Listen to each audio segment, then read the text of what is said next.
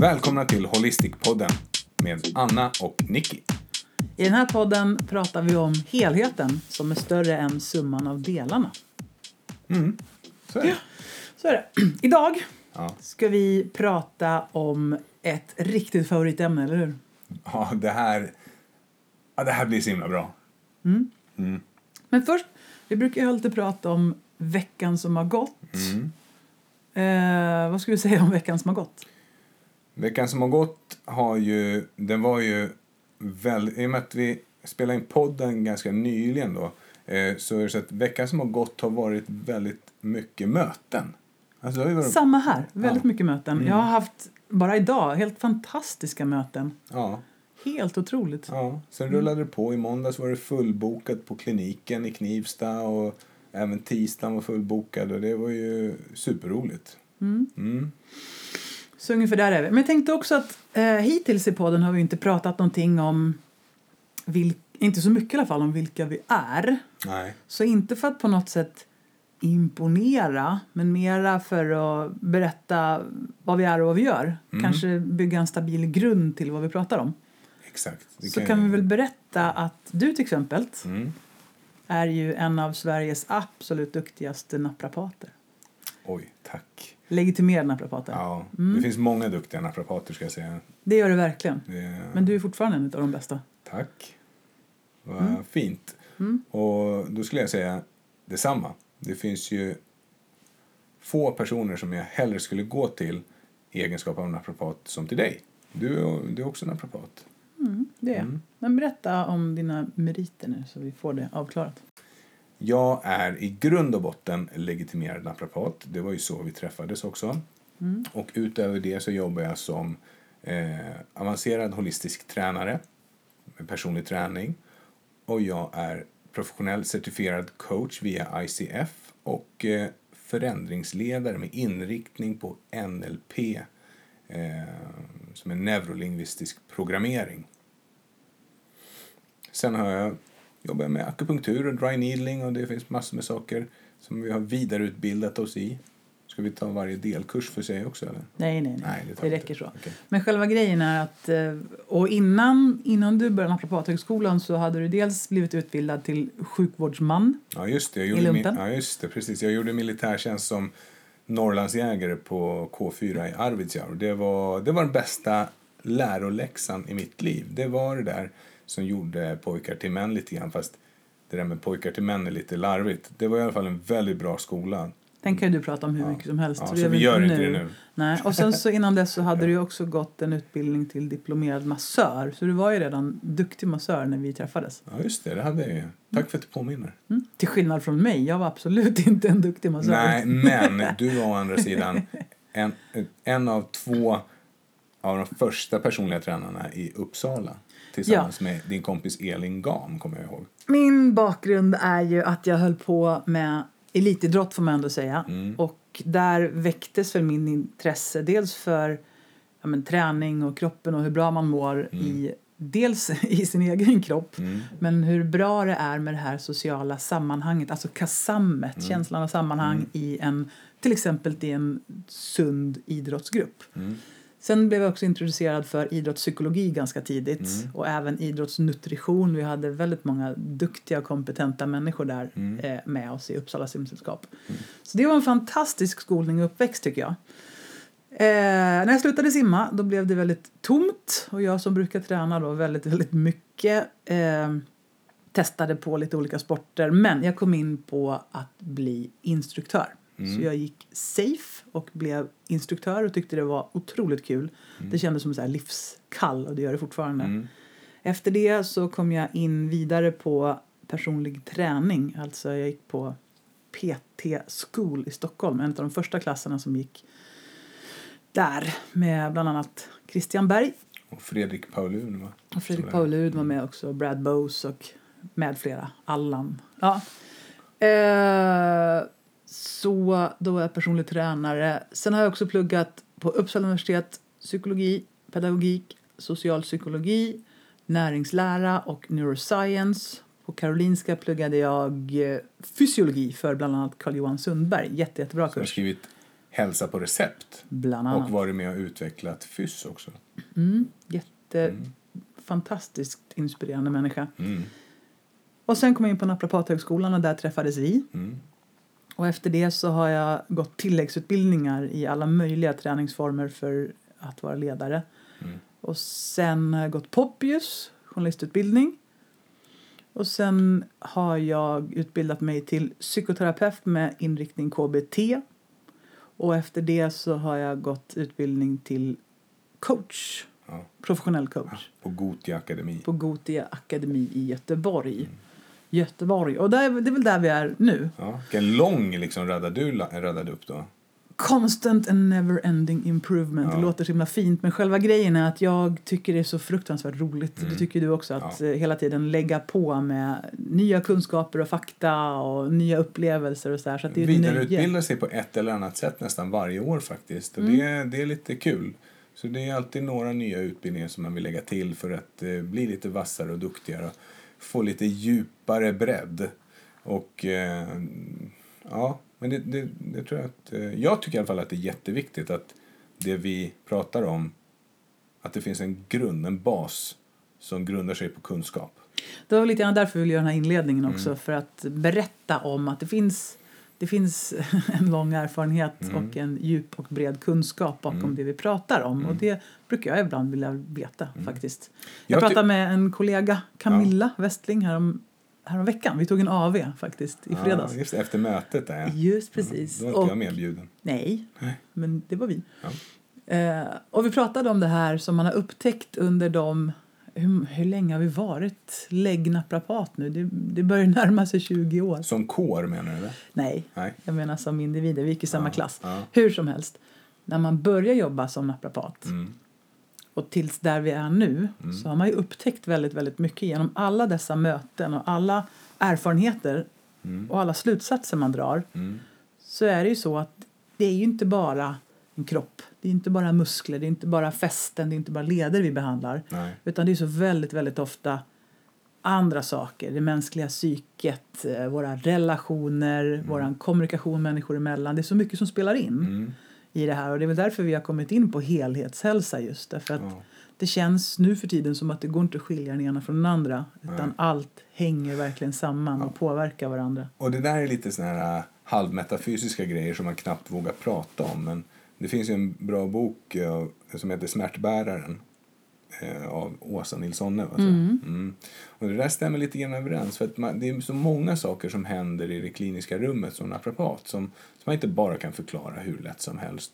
Där, där man märker att oh, det här, nu är inte det här ett rent kroppsligt fenomen utan det här är någonting som man måste ta hand om det själsliga egentligen lite mer och så får man prata om den, de bitarna. Jag tror att det var det som utvecklade vårat sätt att arbeta med klienter.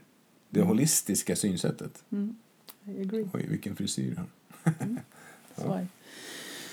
Eh, ja, men precis. mm. Så nu har vi gjort en liten introduktion Mm. och då kommer vi fram till, nu kommer vi fram till dagens ämne, eller hur? Mm. Eh, det här ligger oss bägge två varmt om hjärtat och det vi ska prata om idag det är det vi kallar för fysiologi först. Precis. Och vad menas med det då? Det menas med... Ja, vad menas med det? Ja, men det är ganska enkelt egentligen.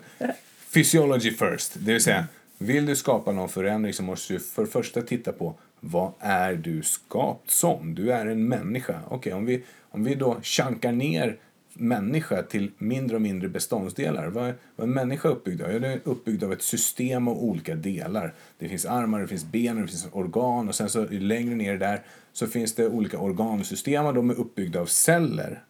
Så i grund och botten är allting celler. Vi är uppbyggda av celler. Som i sin tur är uppbyggda av atomer och så vidare. Och man måste på något sätt acceptera det faktum att vi föds i en kropp som har en fysiologisk funktion. Det vill säga, vi måste upprätthålla det här livet på något sätt. Vår fysiologiska miljö. Det är så roligt. Jag skulle vilja hoppa in i ditt huvud och se vad du ser framför dig. Du brukar kalla våra barn för biomassor. Ja, det är våra biomassor. Det är ju i grund och botten så att vi, vi träffades och så hände saker och så kom storken och så kom biomassorna ut. Och det är liksom en, en tre klumpar av celler. ja. Ja. ja. det är fint på något vis på sitt lilla sätt. Nej men så här tänker jag mm. ofta. Mm. Ibland så sitter man i situationer mm. där människor, eh, både på individnivå och på organisatorisk nivå, mm. vill implementera stora, avancerade, fantastiska system. Och det låter jätte, jättebra. Man har mm. jobbat väldigt, väldigt mycket med att nu blir det bra, nu ska vi, nu ska vi förändra det här på företaget mm. eller nu ska jag förändra mig som individ. Mm. Och det som slår mig är alla som har ett barn mm. eller känner ett barn mm. eller minns hur det var när man var barn. Mm. Men ännu tydligare, alla som har med djur att göra, kattägare, hästmänniskor, hundägare. Eller alla som någonsin har träffat en människa. Ja, jag kommer ja. dit. Ja. Vet att det är ingen idé att försöka få ett barn att må toppen om vi inte sköter de tre mest grundläggande fysiologiska behoven. Det vill säga, vi behöver näring för att få energi. Vi behöver bra näring, bra byggstenar. Vi behöver vila och återhämtning. Och vi behöver en bra dos av rörelse och aktivitet. Mm. Det här är de tre grundpelarna som lägger grunden för allt annat. Mm. Har du ett barn och barnet inte har ätit, Ja. ja men försök att göra någonting vettigt av den dagen. Det funkar Ja. ju inte. Du vet att du måste ge barnet mat innan det går liksom att hitta någon sorts balansnivå. Samma sak om ett barn inte har sovit på hela natten. Mm. Då vet vi ju att men dagen efter kommer bli kinkig. Mm. Eller om ett barn sitter still en hel dag. Då vet vi också hur det blir. Det blir inte heller särskilt bra. Nej. Alla som har en häst vet att det är jätteviktigt att hästen får vila emellan träningspassen. Men det är också jätteviktigt att hästen får träna och röra på sig på ett bra sätt. Ibland med styrkeuppbyggande övningar och ibland med konditionsövningar. Mm. Eh, vad har jag missat? Foder naturligtvis. Ja. Hästen behöver ett bra foder. Den kan inte bara äta skräpmat. Nej. Det här vet vi. Ja. Ändå har vi en tendens att se förbi oss själva som att vi vore undantaget som inte behöver de här tre grundpelarna. Mm. Och jag skulle säga att det är så självklart. Ja. Det är, som att, det är som att låta en hel mellanstadieklass dygna och sen ska vi lära dem lite nya matteexempel nästa dag. Ja, det är vet ju alla, det funkar inte. Eller inom idrotten. Mm. Då är det här också väldigt, väldigt självklart även på vuxna människor. Mm. Det finns väl ingen människa som skulle skicka iväg ett landslag och tänka ah, de får äta chips och Trocadero. Nej, jag hoppas inte det i alla fall. Nej. Eller det är inte så viktigt att vila. Det är det ju. Nej. Ja, det är skitviktigt. Ja. Och för att inte tala om träning och aktivitet som ju är minutiöst planerad för de flesta människor som håller på med någon sorts idrott. Så att min tes är den här. Okej. Alla, alla, alla människor skulle må bra av att ta hand om fysiologin först. Ja.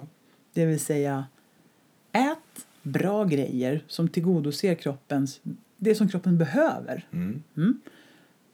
Vila och stoppa in mikroåterhämtning. Mm. Alltså vila både kroppen och sov. Vad menar du med men- mikroåterhämtning? Jo, jag tänker att då och då så behöver vi ta kanske en powernap eller en Mm. liten meditationsstund eller några djupa andetag. Det gör mycket för en fokusdag. Det älskar jag. Mm, det gör du verkligen. Du är bra Ja. på det. Och sen dessutom se till att få en riktigt bra dos av aktivitet och träning. Och vi kommer berätta det mesta om det här. Mm. Jag tror att det är så här, vi har en överskrift på dagens poddämne, det är fysiologi. Mm. Och sen så har vi underkategorierna och det är då träning och aktivitet, näring och kost och återhämtning och sömn. Mm, de tre. Så det är de tre ämnena egentligen. Mm. Och det är ju en av de starka delarna i den, eh, modellen av det holistiska ledarskapet som vi har utvecklat under årens gång. Mm. Och det är det fysiologiska ledarskapet helt enkelt. Mm. Så våra helhetshjul består av tre tårtbitar Ja. och varje tårtbit består av ytterligare tre tårtbitar. Ja. Och nu är vi inne och tittar på den första som vi kallar F, som är fysiologi. Yes! Yes. Så vad är viktigt att prata om när vi pratar om fysiologi? Du sa någonting om att intellektet Mm. kommer i vägen. Mm, precis, jag, tror, jag tänker så här. Det är så himla intressant att vi vet ju det där som du sa med djur och så. Vi vet att vi ska ge dem mat vid vissa tidpunkter och rätt mängd mat för annars så blir deras kroppar liksom inte optimala och deras päls kanske inte mår så bra och så vidare. De drabbas av sjukdomar och sådär. Så då, då är vi noggranna med att hålla skenarna liksom så att de ska få rätt typ av foder, rätt mängd, rätt tidpunkter och sånt. För annars så mår ju de dåligt.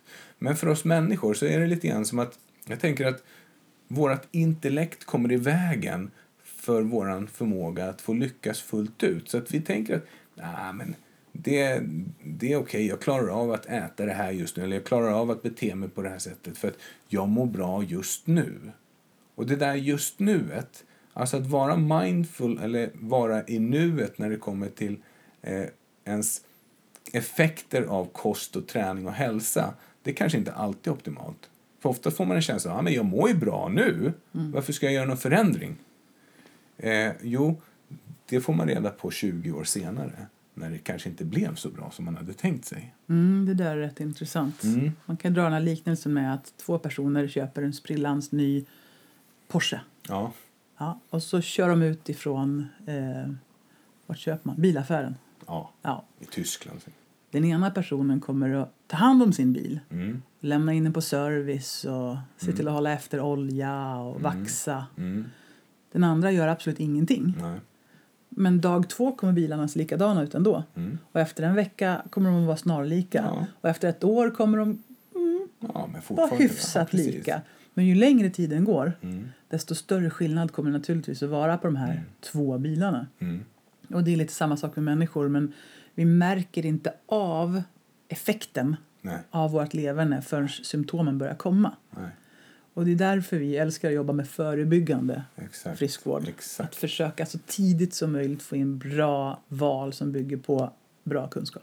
Ja, verkligen. Mm. Och det, är ju liksom det där med att, att våga gå in i rätt tidpunkt, det vill säga innan någonting har hänt. Man brukar ju säga att en sjuk människa vill bara en sak, det är att bli frisk. Medan mm. en frisk människa vill tusen saker. Mm. Och det, man reflekterar liksom inte förrän det är för sent på något sätt. Och jag tänker så att om man tittar på människans evolution så brukar man säga så att en miljon år har vi varit upprättgående Homo erectus. Det är alltså på en klocka skulle det vara från 00.00 till 23.40. Mm. Det, då har vi 20 eh, minuter kvar. Eh, på klockan. På dygnet? Och, på dygnet liksom. Och då, mm. Av dem då, det motsvarar då 12 000 år har vi varit jägare och samlare. Det vill säga vi har rört på oss, vi har ätit det som naturen har erbjudit och varit igång väldigt länge. 4 000 år har vi varit bönder och jordbrukare. Det vill säga då, då tog, eftersom vi kunde börja odla grödor och sånt, så vart vi liksom satta på plats. Så behövde vi inte röra på oss så mycket längre. Men det är bara 4 000 år som vi har varit där. Och 200 år av de här har varit industri medan bara 20 år har varit den digitala revolutionen. Mm. Och på de här och de senaste 10 åren, ja, vad har hänt då? Ja, men då har iPhone kommit till exempel. Det fanns ju inte för, jag tror att det kom för 11 år sedan. Mm. Så det går så jäkla fort just nu. Och våra kroppar, de är liksom inte riktigt designade för det som sker precis just nu. För det är en miljoner år gammal skapelse. Mm. Nu kan man inte bara overrida och stoppa i vad fasen som helst. Då. Konserveringsmedel och extra tillsatser och sånt. Jag tog en promenad med min kompis Sofia i månskensljuset härom, härom kvällen. Mm. Och vi pratade om att det är så förvirrande med alla... Det är så mycket som finns där ute nu av träna så här, ät så här, nej, mm. gör så här, nej, prova den här metoden. Man blir, man blir förvirrad om man tänker vad är det som är rätt och riktigt då? Mm. Och vi pratade om det här att men om man tittar evolutionärt mm. där hittar man ju de bästa nycklarna, tycker jag i alla fall. Vad, ja, är, det så, ja. vad är det vi har gjort i alla tusentals år? Ja, vad är det som alltid har funkat? Ja, vad är det som har fått oss till de varelser vi är idag? Ja. Om man då tittar på ätmönster, är det rimligt att vi åt tre huvudmål och tre mellanmål per dag? Nej, det är det ju inte. Nej. De hade Utan- inte Lifesum-appen. Utan förmodligen så är vi byggda för att äta när vi får tag i föda. Mm. Eh, vi är byggda för att äta ordentligt när vi får tag i föda. Det är Mm. det som ställer till det för oss nu. Att nu finns det ju massor utav föda som innehåller sprängmycket energi och ganska lite näring. Ja, oändlig tillgång. Mm. Vi, vi kan ju få mat var som helst, när som helst. När som helst på dygnet till och med. Mm. Det är till och med kylskåp. För man hade ju inte kylskåp. Det var inte lika lätt att lagra mat. Och likaså det här med Ska man röra sig eller ska man vara i stillhet? Ja, men nu finns det ju Mm. mängder av bevis som talar för att både för hjärnan och för kroppen, Ja, muskulaturen, skelett och så vidare, så ska vi röra på oss. Men om man går tillbaks i tiden då, Mm. var det funktionellt för oss att ligga still två veckor och vila om vi hade fått en skada eller en åkomma? Mm. Det var det ju inte. Nej. det Vi är ju skapta, vårt system är anlagt på den tiden där vi rörde på oss. Ja. Vi var tvungna att röra på Ja. oss. Och det ser vi också nu att om du kan röra på kroppen trots en skada, tidig mobilisering när du har skadat dig, Mm. det är ju det som läker bäst. Det är vad vi vet just nu. Ja, verkligen.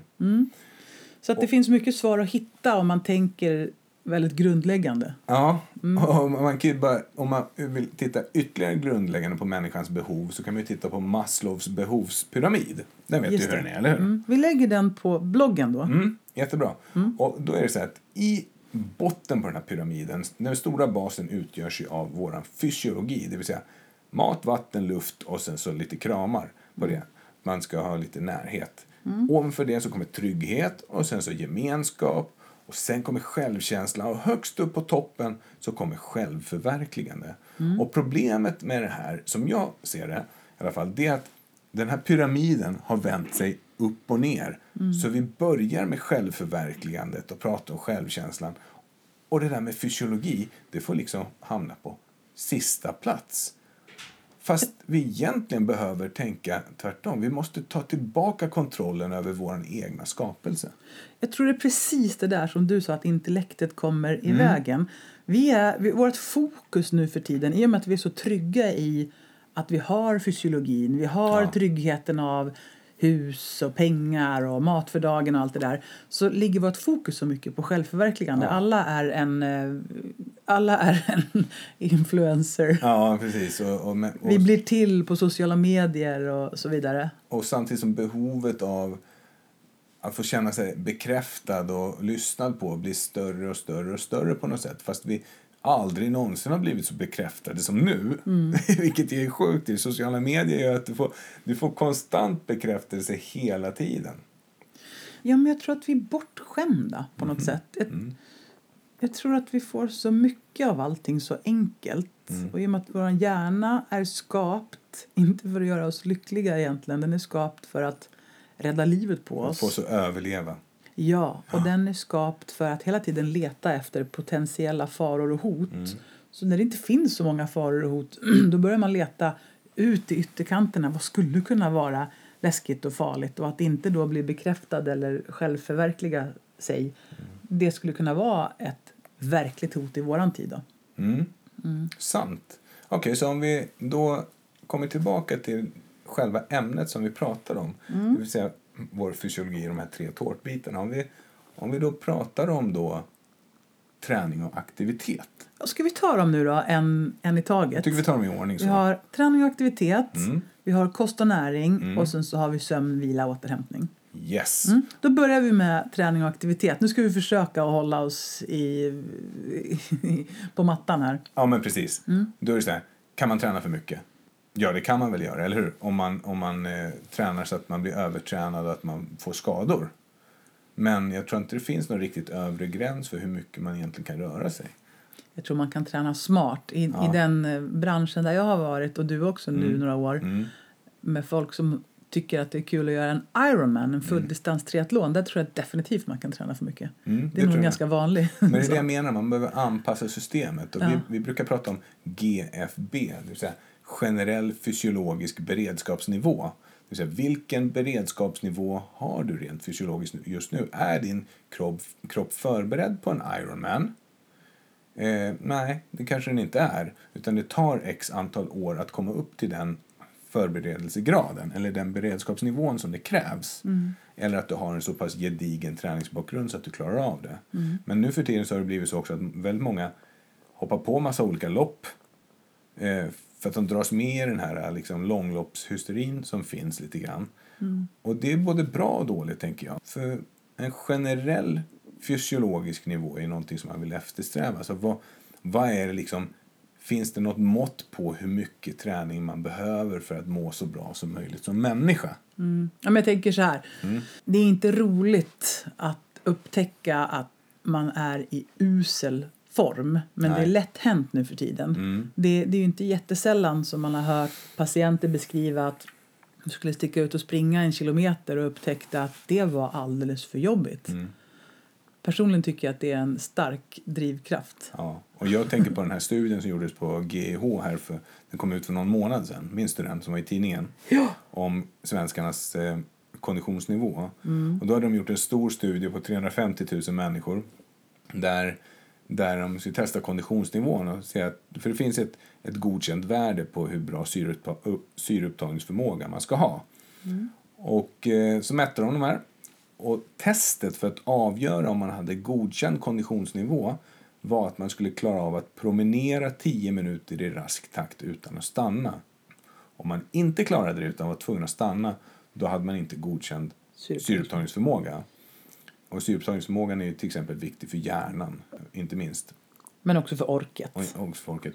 Och då var det så här att, jag tror att om jag minns siffrorna rätt, så var det 46 procent klarade inte av det här. Jag har inte heller siffrorna i huvudet. Hälften Men, av befolkningen har alltså undermålig konditionsnivå. Och även om siffrorna inte stämmer överens på hela landet, om det skulle vara så det är väl på tok för mycket. Och 20 procent skulle vara för mycket fortfarande. ja, eh, helt ärligt, man tänker ju att det kan inte vara sant. Ja. Och det här säger vi ju inte för att på något sätt döma någon eller så. Men jädrar, hur känns det? Ja, att inte orka gå till ICA till exempel utan att stanna. Man blir så trött. Och, och det här var människor mellan 18 och 74 år var den äldsta i studien.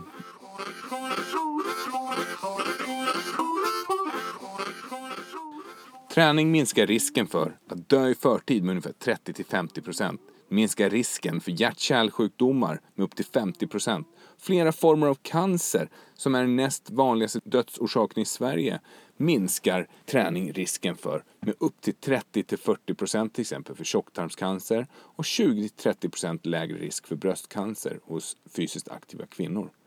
Det minskar risken för diabetes typ 2 med upp till 40-60 procent. Och det finns alltså en halv miljon svenskar som har diabetes typ 2 i Sverige just nu och ytterligare en miljon svenskar ligger i riskgruppen för att utveckla det.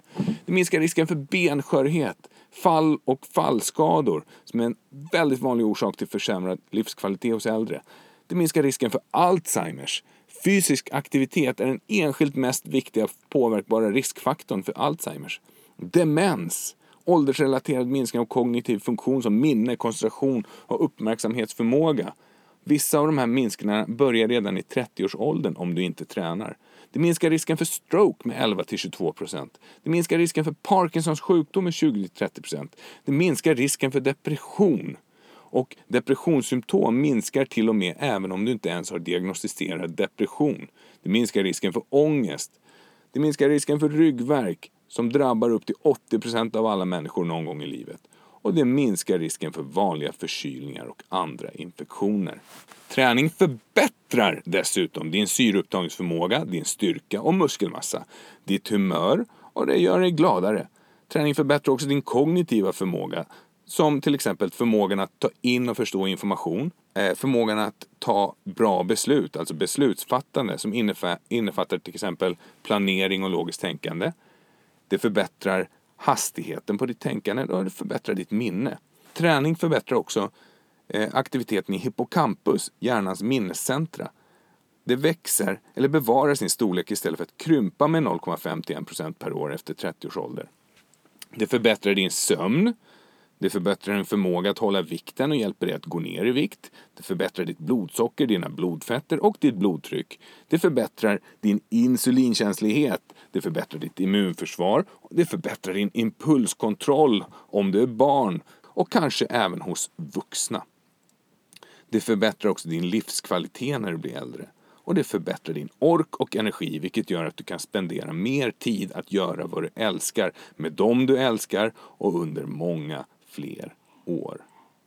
Tänk om det här fanns i ett litet piller. Då skulle det vara världens mest lättsålda medicin.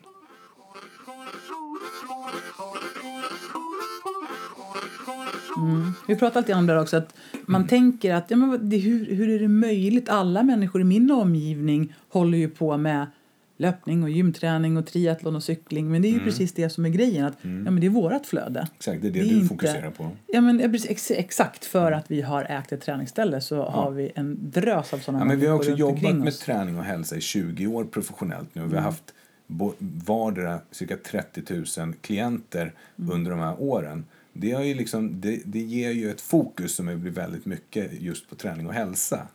Och, och, men det är också väldigt mycket vetskap och erfarenhet kring vad, hur, hur är det med människor egentligen. Man ser ju mönster.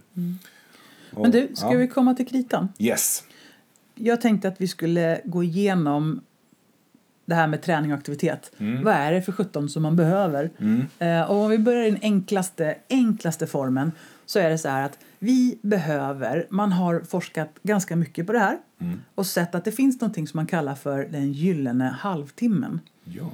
Det är betydande och avgörande både för hur dina eh, år i livet blir men också hur långt ditt liv blir. Att du rör på dig sammanlagt 30 minuter per dag. Och då pratar vi aktivitet, det vill säga sånt som kan vara promenader. Men det kan också vara dammsugning, att kratta i trädgården. Såna här vanliga aktiviteter, sånt som du inte behöver byta om för att göra. 30 minuter per dag. Sammanlagt, behöver inte ens vara sammanhängande. Ja. Det förlänger livet med många år Ja. och det ökar kvaliteten och förebygger sjukdomar, förebygger åldrande, ökar kreativitet. Rep, ja, du vet, det finns en lista som är så lång så jag tar den inte här. Jag heter Viking Bergström från CMS. Han nämnde att man får extra liv som i spel när man tränar. Så att varje träningspass bidrar med ungefär sju minuter extra liv. Varje träningspass. Det blir ganska många liksom, extra dygn och dagar och år till slut om man tränar regelbundet. Och, och en annan sak som är otroligt intressant är att de flesta människor har trots allt ungefär lika lång life expectancy, att man lever ungefär lika länge. Det är bara det att man har sett på de som rör sig aktiva genom åren, då har de en längre eh, livslängd utan sjukdom. Medan de som inte har tränat och rört på sig, de har en sjukdomspanorama som sträcker sig kanske genom halva deras liv. Så att deras sjukdomsfönster börjar i 50-årsåldern. Medan de som tränar, deras sjukdomsfönster kanske börjar när de är 75 år. Generellt, sen finns Ja, det alltid undantag Och såklart. de är då 25 år eh, tid längre så, där man inte, som inte uppfyller en massa sjukdomar och elände istället. Så Mm. Och det- sen på tal om det här med vardagsaktivitet då, och framförallt promenerandet. Mm. Så du och jag samlar ju steg. Ja, Och våra barn samlar faktiskt också steg nu ja för tiden. faktiskt. Det är kul. Eh, Det är lite roligt, det är ju en positiv utveckling av allt det här med appar och tekniska Det är hjälpmedel. ingen stress i det heller för barnen utan de tycker bara att ja, men det, det är viktigt. Alltså, de har förstått att det är viktigt att man rör på sig. Mm. Ja, men om de ska gå ner på lördag och köpa godis Mm. så, så kan det vara en peppande grej att promenera ner för att samla steg. Ja. Det är en sån här bra grej. Men det jag skulle komma till var hur många steg per dag behöver vi egentligen? Ja, det beror på vad man tittar. Tittar man evolutionistiskt Mm. så behöver vi ungefär 17 till 18 000 steg per dygn. Och det här har man ju kommit fram till genom att titta dels på såna här urbefolkningar Mm. som fortfarande finns kvar men även titta på eh, amish-folket. Mm. Och då har man sett att I USA. 17 till 18 000 steg är ungefär vad vi behöver Mm. göra av med. Och där ligger inte jag på en vardag kan jag säga. Nej, rekommendationen ligger på mellan 10 till 12 000 steg också. Mm. Nu i, i, enligt svenska rekommendationer. Då. Jag tycker jag är en ganska hälsosam människa. Jag har ställt min mätare på att jag vill nå 10 000 steg per dag. Och då kan jag säga att det gör inte jag varje dag. Nej. Om jag inte tänker på att samla steg då brukar det faktiskt stå 2000 på min mätare. Och det, är- det är ju... Ja, ja, Ja, det, det är inte jättebra. nej, det var inte bra. Nej, det, det är Nej, inte bra. Du får skylla på att du är sjukskriven. Då. Nej, men eh, det var innan dess också. Jaha.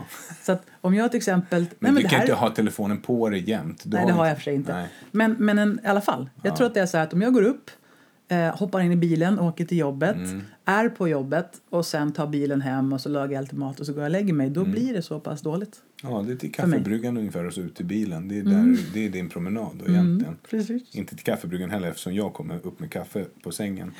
Eller inte på sängen. På mig. Ja, på det. Ja, jag kommer upp med kaffe till dig på morgonen. Ja. Så är det.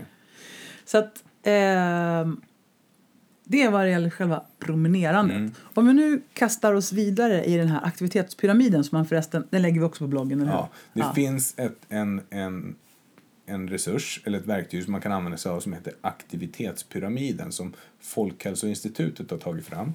Och den är väldigt, väldigt bra för den beskriver vad en människa behöver för att mota Olle i grind för att må så bra som möjligt och för att vara så hälsosam som möjligt. Och då är det så att då är det längst i botten så behöver du 30 minuters vardagsmotion per dag som ett minimum varje dag. Och det var den här gyllene halvtimmen vi pratade om. precis. Men utöver det så behöver du konditionsträna 3 till 5 tillfällen per eh, vecka. Och det ska vara 20 till 60 minuter per gång. Och kondition, eh, alltså, ansträngningsnivån på det här ska vara från flåsig till mycket flåsig egentligen. Så att det ska Mm. liksom vara att du verkligen får jobba, att du får använda lungor och hjärta. Gud vad obehagligt när du sitter och flåsar i podden. Ja, jag vet, men jag får illustrera lite grann. Så, att- och det är allt ifrån snacketempo, det vill säga där du pratar lite grann men fortfarande kan andas och prata samtidigt till att du inte kan prata samtidigt som du andas. Och det här är alltså konditionsträning. Det innebär Mm. att man kan springa, cykla, hoppa, simma, dansa. Vad finns det mer? Mm. Allt, ja, men allt, som får dig att bli ansträngd. Det, Ja. det behöver inte vara... Och det, alltså, om man inte kan få det sammanhängande 20-60 minuter, splitta upp det då. Mm. Gör fem minuter åt gången. All rörelse räknas. Mm. Det är det som är så himla coolt. Och gör det som känns så roligt som möjligt för dig. Det kommer Ja. ju troligtvis att bli av oftare. Och dessutom, ibland så kan man skita i om det inte finns en boll eller en klubba till hands utan man bara gör det för att det är viktigt. Det är ungefär som att borsta tänderna. Det gör man inte heller för att man tycker det är så himla kul att borsta tänderna utan man gör det för att det är bra. Så är det verkligen. Alltså bara få det gjort. det Mm. Just känns do alltid bra efteråt. Ja. Och jag måste ju bara lägga till då att den här fantastiska boken som heter Järnstark skriven av Anders Hansen, den Mm. bör alla läsa. Den är så fantastiskt bra och bara positiv och peppande. Där finns det också något som kallas för järndosen. Mm. Och det. den spikar att tre gånger 30 minuter i veckan cardio, alltså konditionsträning när du Mm. springer eller cyklar eller hoppar eller simmar är så himla avgörande för att din hjärna och ditt mående Mm. ska vara på topp. Och om det är så att du har psykiskt dåligt mående, Mm. om du är utbränd, har gått in i väggen, har depression, ångest, fobier och andra saker Mm. då är det 3 gånger 45 minuter och det, i veckan. Och det här kan vi prata mer om sen. Ja, men det är, vi ju prata väldigt, det, är evigheter ju, nu. det är ju väldigt viktigt ändå att poängtera eftersom det finns en utbredd psykisk ohälsa i vårt samhälle. Och, och om man då gör en sån intervention att man börjar träna samtidigt som man kanske tar kontakt med en KBT-terapeut för att få hjälp med de här besvären Mm. så finns ju en större sannolikhet att man faktiskt lyckas komma vidare. Och det är också så att man har inte hittat en enda medicin, alltså läkemedel, som är mer effektivt än vad tre gånger konditionsträning i veckan är. Nej. Och det är ju rätt coolt därför att Ja, biverkningarna är ju bara bra. Det finns ju bara positiva biverkningar av att träna. Ja, men träna balanserat i alla fall. Ja, men tre gånger i veckan Ja, men, cardio. ja exakt. Tre gånger i veckan. Ja. Så, det, ja, så det är det. Och sen så behöver vi styrketräna. Vi behöver styrketräna två till tre tillfällen per vecka också. Det innebär att vi ska träna med yttre belastning. Och då är det så här. Väldigt många säger så här, men jag kör ju spinning. Eller jag springer ju. Så jag behöver inte träna benen. Det stämmer inte. Därför att spinning och löpning och vad det nu än må vara som pågår under en längre tid är konditionsträning. Det är ditt hjärta och lungor som jobbar i huvudsak. Och sen så får du lite bättre uthållighet i muskulaturen som du jobbar med. Men du blir inte starkare på sikt av det. Utan du blir uthållig. Så definitionen på bra, för det står ju där också i pyramiden, tung styrketräning. Tung styrketräning, 8 till 12 maxrepetitioner. Och för alla muskelgrupper så 8 till 10 olika övningar. T- eh, Två till tre gånger i veckan. Men grejen är att det här kan man ju få ihop till ett styrketräningspass. Är man lite effektiv så kan man ju få in det här på 20 till 30 minuter. Ja. Och upprepar man det då som minimum två Mm. gånger i veckan, då ligger man riktigt bra till. Och då har jag träffat så många människor som säger jo jag vet men det är så tråkigt. Ja. Och då tänker jag, men vad är roligast då? Är det roligare att ha ont i ryggen, ont i huvudet, ont i axlarna, eh, taskig förbränning och sopig hållning? Är det verkligen så mycket roligare än att lägga två gånger 20-30 minuter på gymmet lite effektivt? Och dessutom så är den här perioden av tråkighet, den är ju faktiskt övergående. För Mm. Ja. rätt vad det är så börjar du faktiskt bli mer vältränad. Och då kommer det plötsligt kännas kul och motiverat att gå och träna. Faktiskt. Det är ju så här, det finns, det finns en stor orsak till att folk tycker att det är tråkigt att löpträna och träna löpning. Vet du vad det är? ja, jag vet vad det är. Ja, det är dålig kondis. Ja. Alltså, har du dålig kondition då är det klart det är skittråkigt att sticka ut och springa. Men bote, botemedlet mot dålig kondis det är ju trots allt att träna konditionsträning. Mm. Så när du väl har tränat det ett tag, ja, plötsligt så, så kommer folk Gud, jag som tyckte det var så tråkigt att springa förut, nu tycker jag det är jättekul nu när jag har sprungit några gånger. Mm. Ja, det är så det funkar. Och nu sa jag gymmet när det gäller styrketräna, men det gäller ju att komma ihåg att det är inte särskilt viktigt. Nej. Jag citerar eh, Mikael Tonkonogi, en fantastisk, eh, duktig och kunnig kille inom just styrketräning för både vuxna och barn. Och han sa en muskel har ingen aning om vad du lyfter. Det är så jäkla bra. Du kan gå ut och lyfta stenar i skogen eller flytta på träd eller göra hushållssysslor. Ja, verkligen. Men det muskeln har koll på Ja. det är att det är så pass tungt så att man inte orkar göra fler än max 10-12 stycken. Exakt. Och då är det många, framförallt kvinnor, Mm. som, som jag har träffat på som säger att Nej, men jag vill inte träna så där hårt för då blir jag så himla stor och muskulös. Tänk om det var så på riktigt. Ja, men nu är det ju inte så. Nej. Våran uppsättning av könshormoner Mm. är ju inte alls av sånt slag att vi blir stora, biffiga och muskulösa. Vi får jobba ihjäl oss för att bygga muskler överhuvudtaget. Ja, men precis. Så en kvinna eller en man Ja. som börjar träna tung styrketräning regelbundet. Ja. Det som brukar hända Mm. det är dels att man blir av med skavanker i kroppen såsom ryggont, nackont, axelont Mm. och så vidare. Man får ge det ett tag såklart. Men, men det här är ju så klockrent. Mm. Och de som gör det säger ju men att jag inte har gjort det här tidigare. Ja, Mm. det är helt sjukt. Sen är det ju så att man höjer sin förbränning också. Man höjer framförallt sin viloförbränning, Ja. sin ämnesomsättning i vila. Mm. Och jag brukar jämföra det med liksom riktigt schyssta så indexfonder som är väldigt säkra. Man vet att de här ger avkastning på lång sikt. Och Ja. Att styrketräna det är som att investera sina pengar i en fond som ger hyfsat bra avkastning hela tiden. Så när du har tränat ditt träningspass så fortsätter kroppen att liksom bygga på musklerna och hålla aktiviteten igång med några få procent per dygn. Vilket gör att du successivt höjer din ämnesomsättning. Det var någon som hade räknat ut att efter ett bra cardiopass så har du en kvarstående förhöjd förbränning efteråt Mm. i upp till 90 minuter. Mm. Det är bra ju. Mm, ja. Efter ett hårt styrkepass, Mm. om du har ett riktigt, riktigt effektivt och bra pass, då, har du en, pass. då har du en kvarstående fördröjd förbränning i upp till Ja, upp till jag tror att det är 48 timmar va? ja, tre dygn till och med. 72 timmar. Det är en otrolig skillnad i vad man får ut av det om man nu ser till ökad förbränning. Mm.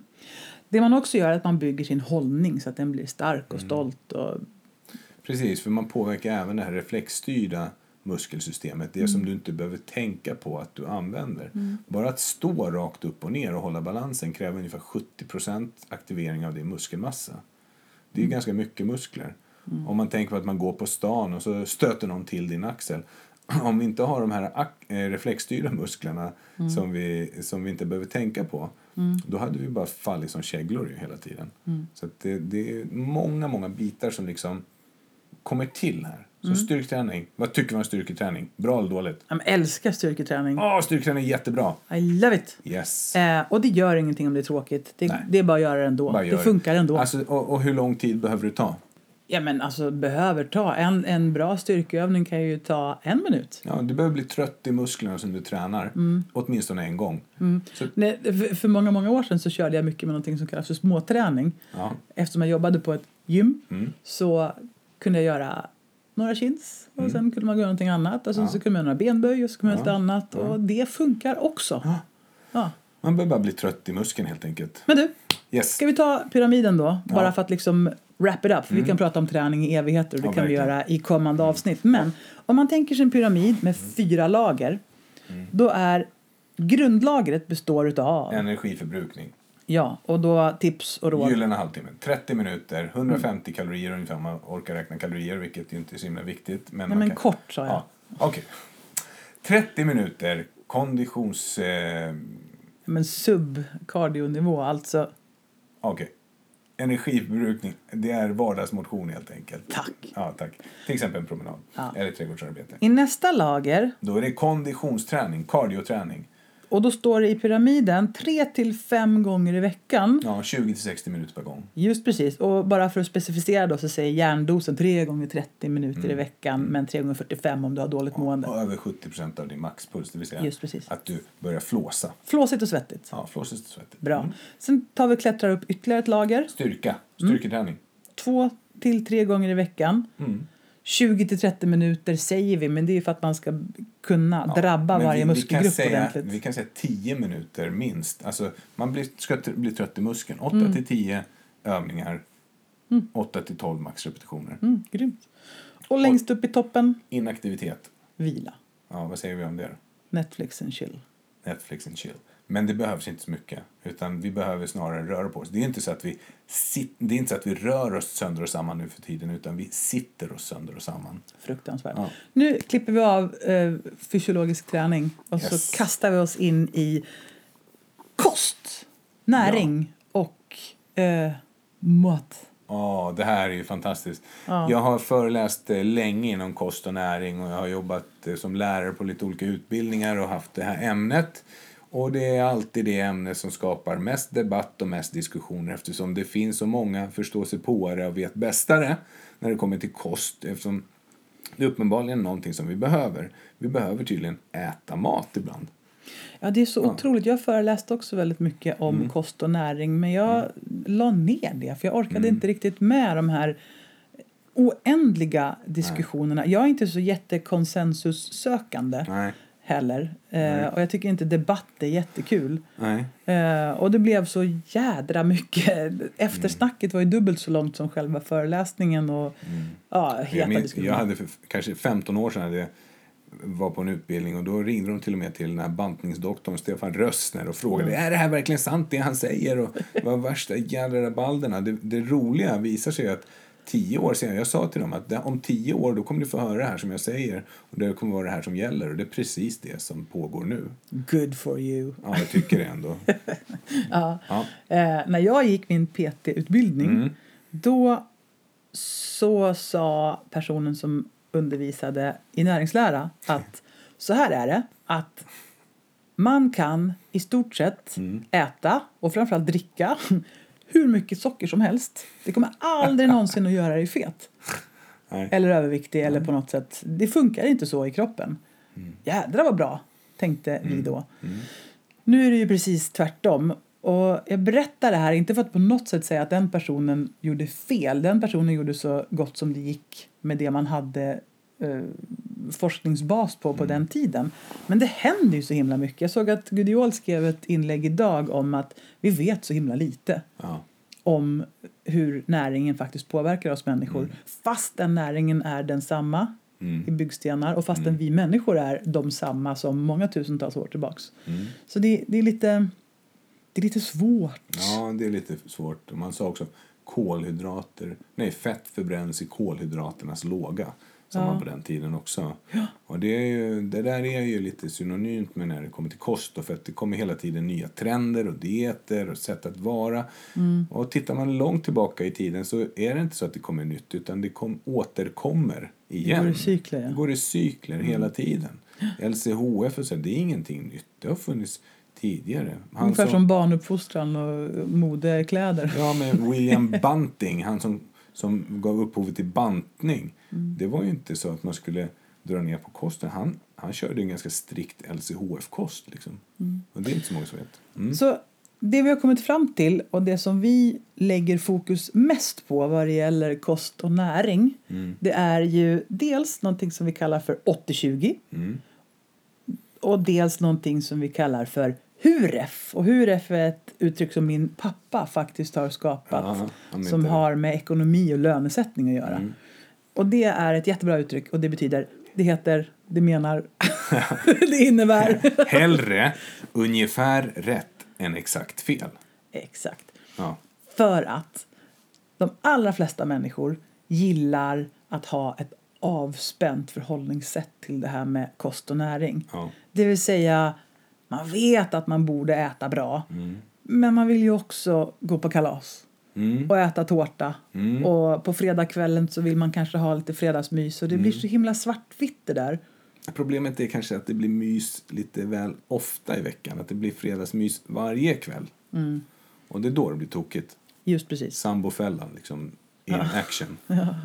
Så det, Så vi har ju då fyra energigivare. och vi har kolhydrater som finns i till exempel ja, ris, pasta, potatis, saker som eh, är grödor på ett eller annat sätt. och vi har proteiner som finns i Allt som någon gång har levt och lever ungefär. Och så finns det i baljväxter och lite i nötter och sånt också. mm, det finns lite överallt såklart men Ja, det finns det. grovt indelat. Och så har vi fett. Fett finns i eh, huvudsak i djurriket och i växtriket men inte så mycket liksom i fruktriket kan man säga. Fruktriket, där Ja. jag bo. Ja. ja. Och sen har vi också en till och det är alkohol. Ja, det finns eh, tydligen lite överallt har man förstått. På barer och grejer. Ja, visst. Och Vodka-Expressen fick jag höra senast nu. Ja, så det, Så det här är de fyra energigivarna. Mm. Och tre av dem behöver vi och den fjärde är ett gift för oss. Mm. Så kan man säga. Om vi tar börja med alkohol. Vi börjar med alkohol. Ja, absolut. Alkohol är ju ett gift och eh, det finns Mm. Du ju- får sju eh, kalorier per gram. Yes, det är nästan lika mycket som av fett. Ja. Bara det att kroppen kan inte använda sig av den här energin utan måste lagra den som överskott först. Dessutom så får du i dig tillräckliga mängder med alkohol så drar du ner din fettförbränn på, fettförbränning på ett minimum också och ställer om alla vätskebalanser så att du kommer helt i oråd. Och, och det här är ju lite, lite läskigt då, då för att det, det som också händer är att det förstör vårt omdöme. Så man har ju sett att om du dricker alkohol så äter du automatiskt mer snacks också. och dessutom har man tänkt, gjort studier på, är det så att vi blir lugnare av alkohol så har gjort undersökningar. Drick efter första klunken alkohol redan så reagerar kroppens alarmsystem direkt. Pulsen går upp, adrenalinnivåerna stiger, precis som att du har fått i dig ett gift. Men hjärnan upplever det som att mm, det här var skönt. Och det där är inte så himla smart. För att det innebär ju att du faktiskt inte längre har koll på läget. Och det här säger vi eftersom vi aldrig dricker alkohol själva. Nej, absolut inte. Det är hur gott som helst med ett glas Rioja eller en god IPA då och då. Men det är det där problemet att när, när det blir för ofta och för många enheter. För, till exempel för en vuxen man så är sex enheter, sex glas vin per vecka liksom den rekommenderade dosen. Och då pratar vi inte jättestora glas utan det är Nej, standardglas. Ja, precis, standardglas liksom. Och det, är- det är innehållet i en flaska vin. Det är max liksom på en vecka. Eh, och då, då tycker jag att man, det tycker jag personligen kan vara ganska mycket. Så det är vad vi har att säga om alkohol just nu. Ja, om vi går det går inte till... in så djupt på det tycker jag. Nej. Nej. Och om vi går riktigt grunt och grundläggande Mm. på de tre andra Mm. Så kan vi konstatera att vi behöver dem. Ja, Vi behöver dem allihopa. Nej, vi behöver, jag skulle säga så här, vi behöver två av de tre egentligen. Mm. Det enda saken som vi faktiskt kan utesluta om vi måste, det är ju kolhydrater. Mm. Kolhydrater står inte för någon byggstenar, men det gör däremot fett och proteiner. Och ändå är det så att hjärnan går på kolhydrater. Ja, men den kan ju lösa Vi kan strunta det. i hjärnan. Ja, ja, nej, men den kan ju, den kan ju, kroppen kan eh, bryta ner andra ämnen för att skapa de energigivarna också. Det stämmer. Men det är ett enkelt sätt att få i sig energi till hjärnan genom att äta bra kolhydrater. Så kan man säga. Mm. Men för gemene man Ja. så kan man väl säga så här. om man nu inte är superintresserad av näringslära Mm. eh, eller vill djupdyka i mikronutrienter Yes. utan vill ha ett bra och vettigt tips på vad fasen, vad ska jag göra då? Mm. Då, skulle, då skulle jag rekommendera Form Holistics tallriksmodell. Shoot. Mm. Då är det så här. Du tänker att du tar en tallrik, den är oftast rund. Och så tar du delar upp den i hälften. Där den ena hälften är grönsaker, blandade grönsaker, smått och gott. Det är bladgrönsaker och grova grönsaker. Och där får du gärna dra till med så gröna grönsaker som möjligt till exempel. Så mycket grönt som möjligt. Det är den ena hälften av tallriken. Den ska alltid bestå av grönsaker. Sen delar du upp den andra hälften i två delar. Det betyder att du har en fjärdedel var. Där den ena fjärdedelen består av så bruna, fula och grova kolhydrater som möjligt. De ska vara hårda och knapriga och grova och jobbiga att tugga på helst. Så du menar typ råris istället för... Ja, men så brunt och grovt som möjligt för då innehåller även med största sannolikhet näringsämnen. Och fibrer. Ja, fibrer och vitaminer och mineraler. Om det är vitt, fluffigt, sött och gulligt, då är det precis vad du inte kommer att bli. Är du med? Så, för då är det polerat och då har man tagit bort alla näringsämnen. Och- Inte alls bra för oss. Nej. Och den sista fjärdedelen, proteiner. Så rena, fräscha och braiga proteiner som möjligt. Undvik eh, processad mat som rökta saker och korviga grejer och sånt. Korviga grejer. Ja, Och kon- fettet då? Vart Ja, kommer det in? Jo, men det kommer oftast naturligt i de här bitarna. Du kan ju gärna strössla på med lite frön och, och nötter och sånt i salladen och, eller i grönsakerna. Eller, och använd olivolja och liksom oljor i, i största möjliga mån. Då kan du säkerställa att du har fått i dig rätt mängd näring och inte bara energi. Och det är väl det vi brukar säga, att fokusera på näringstäthet istället för energitäthet. Eftersom vi ofta sitter ner väldigt mycket så behöver vi inte så mycket energi som vi tror. Så till exempel om man köper en påse godis Mm. då kan man vara säker på att man får massor av energi, alltså Mm. kalorier, men noll näring. Ja, precis. Du, det enda som händer då är att du får ett överskott av energi i kroppen men på sikt kommer du urlaka kroppens näringsförråd. Och för att peppa lite extra så kan man säga att eh, muskler, leder, men även hud och hår och naglar och såna här saker behöver de här byggstenarna. Behöver näringsämnena, inte kalorierna. Precis. När, när man, mikronutrienterna, vitaminer, mineraler och enzymer, de fungerar liksom som katalysatorer för de andra ämnena. För att, för att vi, proteiner och fetter och sånt ska kunna funka, för att hormoner ska kunna produceras och sättas samman så måste vitaminer, mineraler och enzymer finnas där i tillräcklig mängd. Så på det stora hela så kan man ju säga så här att vi människor behöver det där som du nyss sa. Ja. Ja. Och om man håller fokus på att göra det här så bra som möjligt 80 procent av tiden då kan man 20 procent av tiden Freak out. unna sig. Ja, Eller hur? ja jag tycker det. Ja. Ja, precis. Ja. För det kommer ändå gå åt rätt håll. Ja, men så är det. Och sen så tycker jag att man kan använda sunt förnuft-metoden också. Den är bra, sunt förnuft-dieten. För att om man tittar på mig då, jag är inte glutenintolerant eller någonting sånt.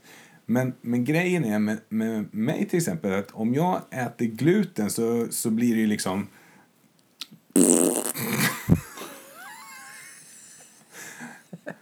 Ja, jag blir lite burkig helt enkelt kan man säga.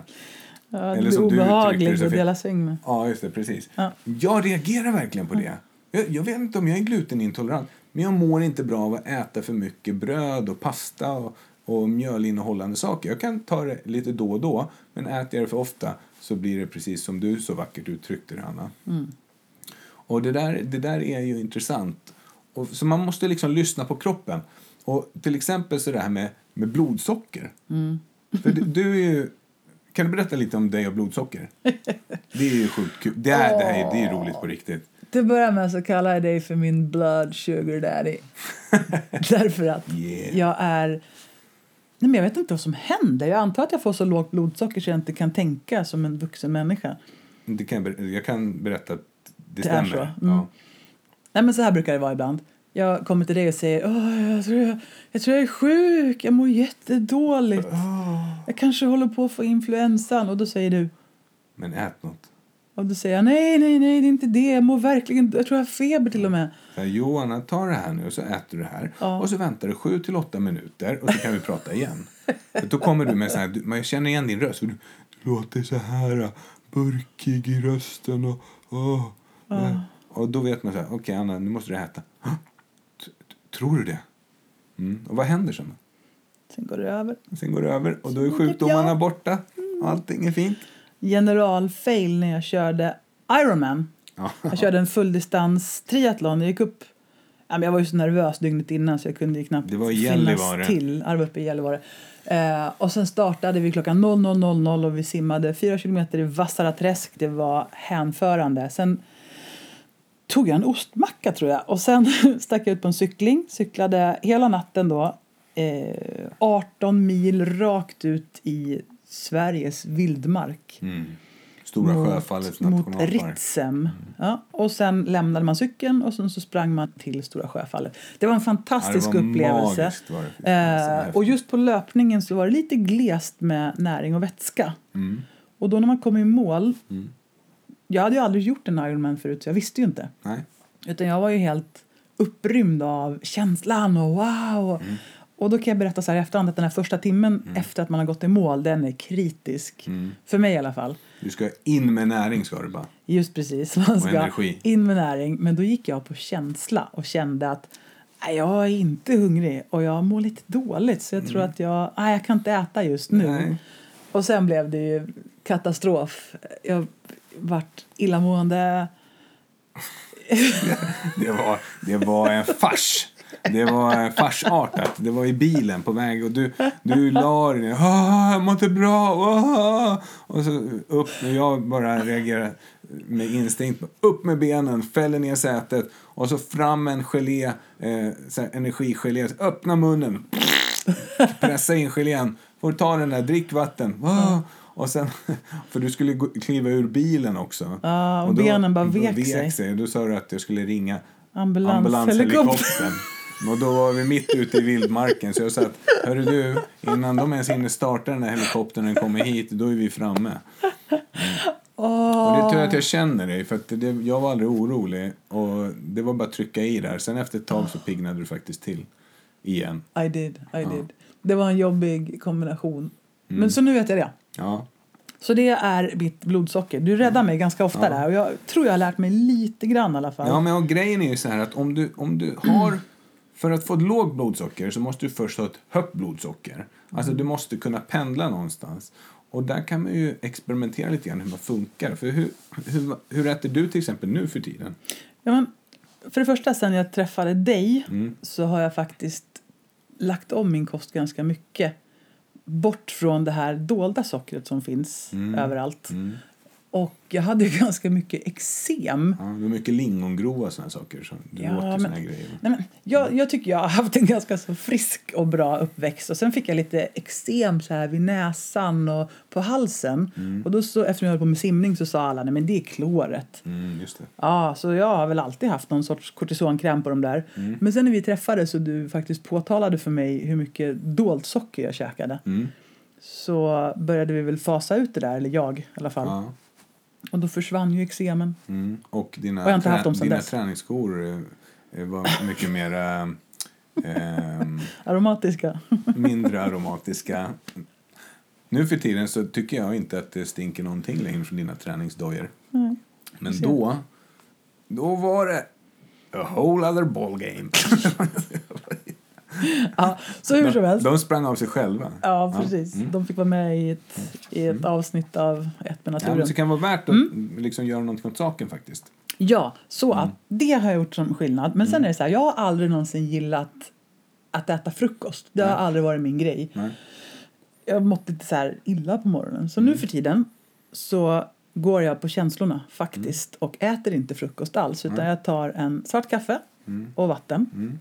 Mm. Och sen äter jag mitt första mål mat till lunch. Mm. Och det har gjort underverk för min blodsockerkurva under dagen. Jag tycker att det känns så otroligt bra. Jag känner mig stabil, jag mår bra, jag har bra energi och det gäller oavsett om jag tränar Vadå, blir du ej. inte trött innan tolv? Nej. Tvärtom, Absolut eller hur? Inte. Nej, men det är bara skönt. Det är, det är en säkerhet. Och även om jag sticker ut och springer, som på helgerna, så springer jag ju runt sjön. Mm. Det går alldeles utmärkt. Och då har den- inte du ätit innan de 16 kilometerna löpning, eller hur? Nej, Nej. alls inte. Och de går ju på den energi som jag redan har i kroppen. Så det går ju alldeles utmärkt. Det är jättebra verkligen. Det var det Går. där vi sa ju. Jag menar, en frisk och hälsosam kille i 75 kilosklassen har tillräckligt med fett på kroppen lagrat för att kunna gå från Stockholm till Haparanda och tillbaka om man har vatten att tillgå. Så det är ju, menar, du har ju energi på kroppen. Det är bra om man använder den energin till att börja med. Så det där kallas för periodisk fasta det du håller på med? Det kallas för periodisk fasta och det finns faktiskt ganska många bra eh, bieffekter på det. Och framförallt så funkar det väldigt bra för mig. Jag tycker att jag blir mer upp och ner i blodsockret när jag äter frukost. Så, så, så är det för mig. Och- Däremot, härom, nu på lördag var det faktiskt, i lördags, Ja. När jag sprang runt sjön Mm. så gick det jättebra. Men det var så kallt så att den här vattenbehållaren Just som jag hade vatten. med mig, den frös ganska tidigt. camelback. Ja. Yes, efter fem kilometer så var den helt igenfrusen. Mm. Och då var det ju 11 kilometer kvar och då sprang vi det och sen kom jag hem och sen hände en massa andra saker. och sen någon gång på eftermiddagen där så blev jag jätteillamående. Jag kände nu blir jag riktigt sjuk här. Mm. Och då var inte du där. Nej. Men någon hjärncell i mitt huvud sa drick någonting. Bra, grattis. Mm. Och då kom jag på att jag inte druckit vatten. Nej. Det var ju Och då jättedumt. klämde du i dig en... eh, Och då drog jag en hel flaska vatten och då gick det över på nolltid. Ja, Det där jobbiga. plötsligt känner du dig bättre. Så Du vatten jag har blivit lite, lite smartare. Ja, man kan säga på mili- min militärutbildning så hade vi överlevnadsutbildning på sommaren och vintern. Och då var det så tydligt där också att, jag menar, näringsämne nummer ett som vi behöver få i oss är vatten. Utan, utan mat klarar vi oss i två till tre veckor innan vi hamnar i akut svält. Så att om det dröjer en halvtimme eller timme innan du äter lunch eh, så kommer du inte svälta ihjäl. Det tar två till tre veckor för dig att svälta ihjäl. Om man råkar vara lite hungrig mellan måltiderna, det gör inget. Men däremot, vätska. Fyll på med vatten. Du klarar dig tre till fyra dygn utan vatten. Sen är det kört. Så att vatten är jätte, jätteviktigt, alltså vätska. Och man kan prova sig fram där lite grann, men man behöver en hel del vatten. Och eh, se till att fylla på med det så är det ett ganska enkelt sätt att upptäcka att man får bättre energinivåer. Mm.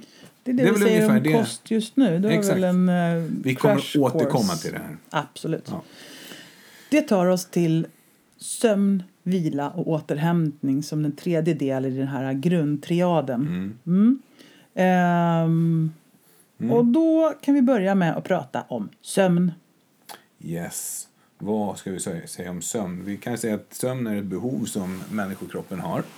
Vi behöver sova och det är en ganska intressant eh, sak i våra liv. Det vill säga, vi lägger oss i en säng på kvällen och sen sluter vi ögonen och sen försvinner vi bort i Morpheus dimmor och så är vi helt borta. Alltså, vi har ingen koll. Skulle man, man, det, är, det är ganska intressant. Vi bara lägger oss och blundar och hoppas på det bästa. Verkligen. Och vi behöver sova ungefär 7 till 8 timmar per natt. Det är gold standard enligt, enligt den senaste forskningen som finns. Då. Jag tar gärna närmare åtta timmar. Mm. Jag tycker jag känner av om det blir mindre. Ja. Jag får sällan till 8 timmar. Det jag sover inte så länge. Eh, men sen så pratar man mycket också om sömnkvalitet. Att den sömn man får är av god kvalitet. Där kommer alkohol in till exempel. Det, alkohol försämrar sömnkvaliteten. Det är att du inte sover lika djupt. Mm. Och, ja. När jag delade ut tidningar som yngre Mm. då blev det ju lite sisådär med sömnen. Framförallt om man var ute på kvällen. Ja. Ja.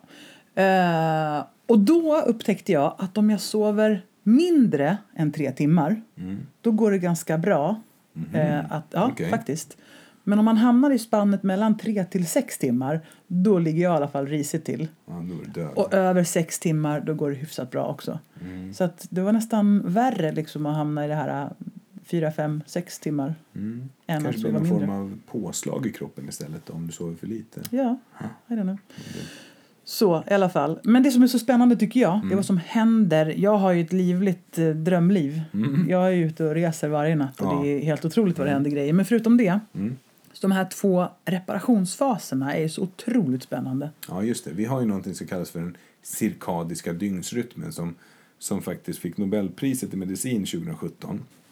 Och eh, för upptäckten av det här att vi har alla en inbyggd biorytm. Allting som lever har en biorytm. Och man, kort sagt så kan man säga att den cirkadiska dygnsrytmen baserar sig på att vi människor härstammar från Västsahara någon gång evolution, i evolutionens begynnelse där dygnet var eh, alltså såg ut på samma sätt året runt egentligen. Solen gick upp och solen gick ner vid ungefär samma tidpunkt. Och då visar det sig så att våra hormonnivåer följer den här cirkadiska dygnsrytmen. Så på morgonen när vi, när vi ska vakna ungefär vid 5-6 tiden när solen börjar gå upp då stiger våra aktivitetshormoner, eh, kortisol och adrenalin till exempel, för att våran kropp ska vakna till. Och då plopp, så öppnar vi ögonen så piggnar vi på oss. Och någonstans vid 10-tiden, 9-10-tiden så pikar de här hormonerna. Sen börjar de sjunka ner i en optimal värld. Så börjar de sjunka och dala och framåt 6-7-tiden ungefär då är det chill out time. Då är det Netflix and chill som gäller egentligen. Där solen normalt sett går ner och då börjar våra reparationshormoner stiga. Och det är tillväxthormon och melatonin och, och så reparationshormoner helt enkelt. Och då är det då det är smart att lägga undan eh, skärmar och mejl och grejer. Exakt, då ska vi undan med, med blått ljus och med saker som skapar problem för hjärnan att lösa. Vi ska inte problemlösa på kvällen, för då kommer hjärnan vara uppehållen med det. Och då ungefär vid tio så är det tänkt att vi ska sluta ögonen och somna. Och då under en sömnfas på 7-8 timmar, då har vi två huvudsakliga faser. Vi har en fysiologisk reparationsfas och en psykologisk reparationsfas. Mm, det där tycker jag är häftigt. Och då om vi då får sömndeprivering, det vill säga att vi får sömnbrist, då är det nämligen så att den fas som i huvudsak försvinner är den fysiologiska reparationsfasen. Den psykologiska den är, lite, den är ganska oberörd i början. Så vi klarar oss rent mentalt med lite sömn en stund. Men vår kropp blir mer och mer sliten och det där går ganska fort. Så vårt immunförsvar blir påverkat, vår muskeluppbyggnad blir definitivt påverkad.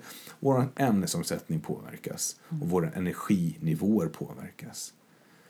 Så vill man få mera muskler, bättre ämnesomsättning och mer energi så behöver man respektera sina sömnnivåer. Helt enkelt. Mm, verkar vettigt. Så det är en del av återhämtningen. Men sen kan man ju återhämta sig på fler sätt, eller hur? Precis, så där är liksom sömnen. Mm. Och personligen, man brukar säga sov på saken och det är ju verkligen en bra grej. Ja. Jag tycker att en natts sömn kan ju vara verkligen en enorm skillnad på hur man mår. Mm. Jag tycker jag påverkas enormt mycket av om jag har sovit tillräcklig mängd eller om jag har sovit lite halvrisigt. Det smittar av sig på resten av dagen. Man är lite eh, tunnskalig brukar vi säga. Mm. Lite tunt skal om man inte har fått sova ordentligt. Verkligen. Sen är det ju så här också att vissa dagar så räcker ju inte sömnen till. Vi har långa dagar och vi har enormt mycket intryck på oss. Mm. Och ibland så är det som att hjärnan börjar gå lite långsammare. Mm. Alternativt att det bara rusar inuti och man känner att det är för mycket. Mm. Och någonting som är jättebra då det är att tänka att det är ungefär som att man har en dator uppe Mm. och du har många, många flikar som du jobbar på samtidigt. Mm. Och då kan ju datorn bli seg. Och det man gör då det är att man antingen tar och klickar ner ett antal flikar alternativt startar om datorn. Just det. Och så funkar mikropauser för Mm. hjärnan. Och det kan, vara, det kan vara otroligt små pauser. Det kan räcka med några djupa andetag. Mhm. Men det jag brukar tipsa om Mm. är att man tar en tre minuters chill out. Vadå? Hur då? Till exempel, Mm. man kan gå till toaletten och så kan man låsa Man får dörren. vara i fred där. Precis, precis. Mm. My point. Låser dörren och så kan man sätta sig ner, blunda. Man kan släcka lampan om man vill. Och så kan man bara ta några djupa andetag. Alternativt lyssna på någon app, någon guidad avslappning eller gör en egen meditation. Gör i stort sett vad fasen som helst men ta en liten paus. Sitt inte och scrolla på telefonen. Tryck inte in ännu mer intryck i kroppen utan försök att skala av en liten stund. Så mikropauser Ja. är väldigt effektivt och det behöver inte vara så himla svårt. Nej. Och det, det, det finns ju massa appar och grejer också. Man Det finns jättemånga bra Men det behöver inte appar. vara svårt säger du, utan det kan vara precis det som du sa. Att man, En sak som man kan göra det är att man kan eh, sätta sig ner, sluta ögonen och det här är bara för att stänga av lite mer intryck. Och så kan man andas djupa andetag i magen. Till exempel lägg en hand på magen och så tar du och andas hela vägen ner så att du känner att andetaget känns mot din hand på magen. Och så kan du ta 20 djupa andetag. Bara så. Inte konstigt, inte svårt. Och du kommer att märka skillnad och det kommer bli skillnad också. Och just det här eh, frånvaron av intryck Mm. eh, har man ju sett att det kan skapa en sån här effekt som sömnen har, eller hur?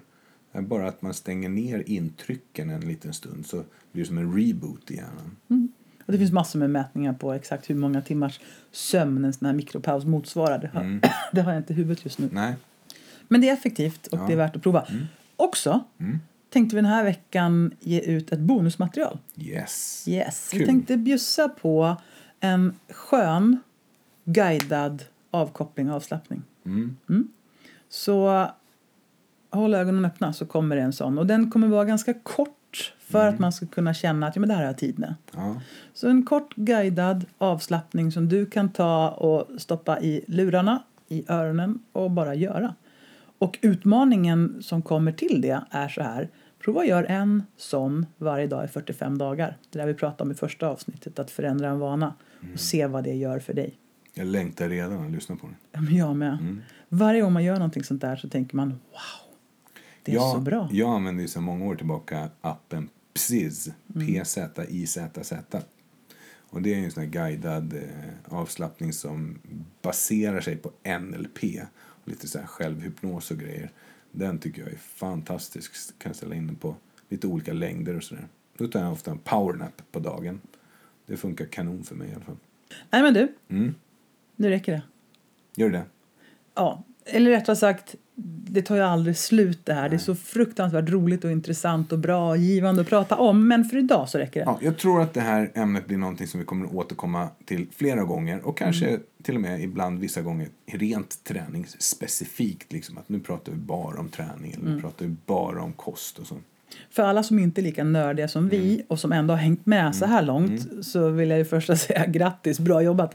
Och för det andra, essensen av det jag har pratat om idag det är ju egentligen att i grund och botten är vi alla fysiologiska människor. Och precis som djur och barn så även vi vuxna människor vi har tre grundbehov. Och om vi inte tillgodoser dem då funkar vi inte optimalt. Nej. Vi funkar däremot optimalt om vi vilar i tillräckligt mängd, äter i tillräcklig mängd och bra innehåll och även aktiverar och rör på så som vi är skapta för. Ja. Det får en människa att må väldigt, väldigt bra. Och om du aldrig har provat det här förut så kan jag säga att allt som finns att hämta här, det är potential. Yes. Du har potential att må så mycket bättre, orka så mycket mer. Det finns siffror på att bara för träning att en otränad individ kan prestera och få saker och ting gjort på jobbet i ungefär 3 av 8 timmar. Ja. En vältränad individ som framförallt tränar konditionsträning men också styrketräning kan prestera i upp till 6 timmar av 8. Och uppleva samma ansträngningsgrad. Exakt. Och det här betyder ju att ens dagar blir mer energirika och engagerade när man tar hand om sina grundläggande fysiologiska behov. Så det här är verkligen en win-grej Ja. för både för privatpersoner men också för arbetsgivare till att skapa miljö och förutsättningar för att individerna ska få må så bra som möjligt. Och där är det fysiologi först tycker jag. Ja, och jag hoppas att för er som inte redan tränar att ni också lyssnar på det här, verkligen tar till er av det här, verkligen provar och ser vad det kommer att ge. Skit i att det ska vara kul, strunta i vad det är du gör, utan bara följ din fysiologiska, dina fysiologiska behov. Bara gör det, 45 dagar åtminstone.